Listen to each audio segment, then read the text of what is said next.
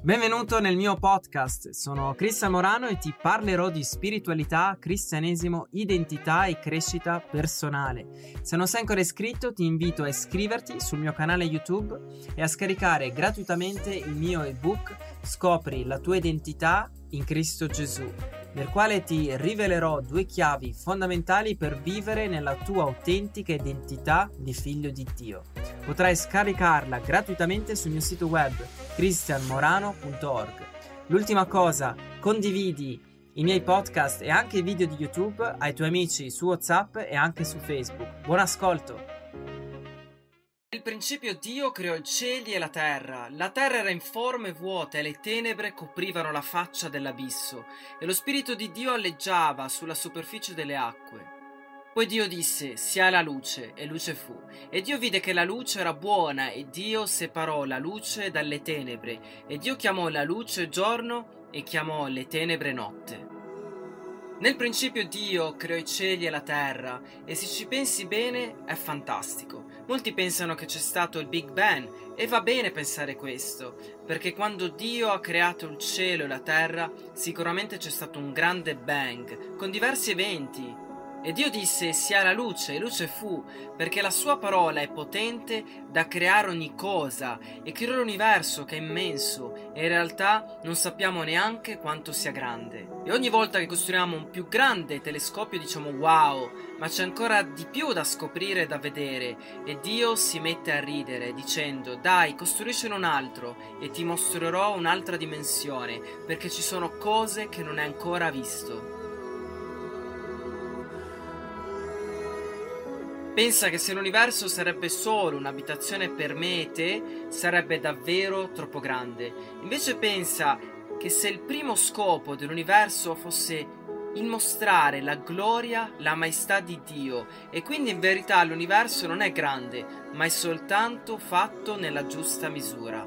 La Bibbia dice i cieli furono fatti per mezzo della parola dell'Eterno, e tutto il loro esercito mediante il soffio della sua bocca.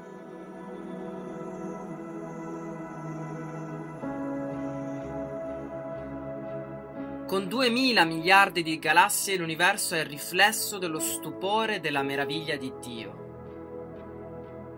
La Bibbia dice, levate in alto i vostri occhi e guardate, chi ha creato queste cose? Colui che ha fatto uscire il loro esercito in numero e le chiama tutte per nome, per la grandezza del suo vigore, la potenza della sua forza, nessuna manca.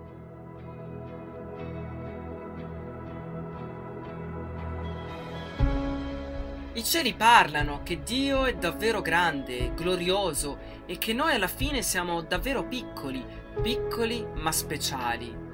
Nel Salmo è scritto quando considero i tuoi cieli che sono opera delle tue dita, la luna e le stelle che tu hai disposte, che cos'è l'uomo perché te ne ricordi e il figlio dell'uomo perché lo visiti?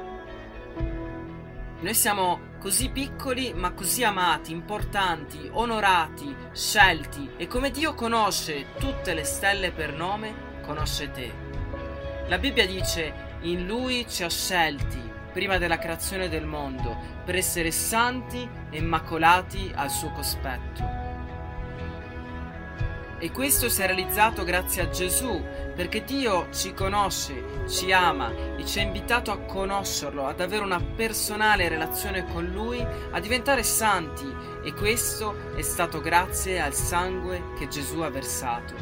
Pensa quanto sia grande e meraviglioso poter avere una relazione, un incontro personale con Dio. Non pensare che Dio sia un'energia impersonale oppure un Dio non potente, il Dio che ha creato il cielo e la terra ti ha creato per avere una relazione con Lui.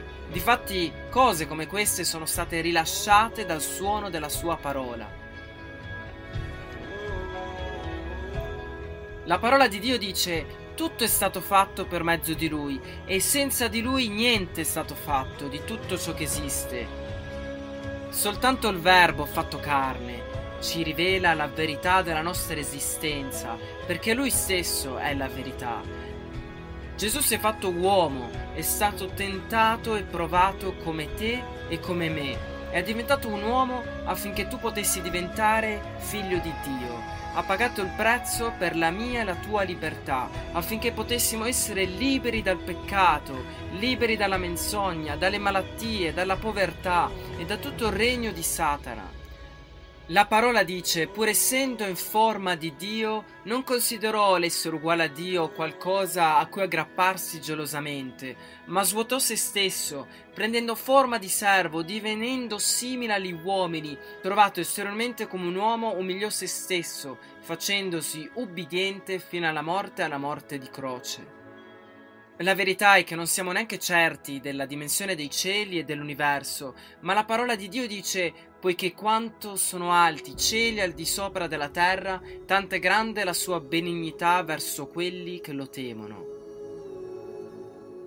Non so chi sei, non so cosa hai fatto e non so le tue sofferenze o cosa tu credi, ma c'è libertà, vita, guarigione, perdono e una nuova vita per te attraverso Gesù.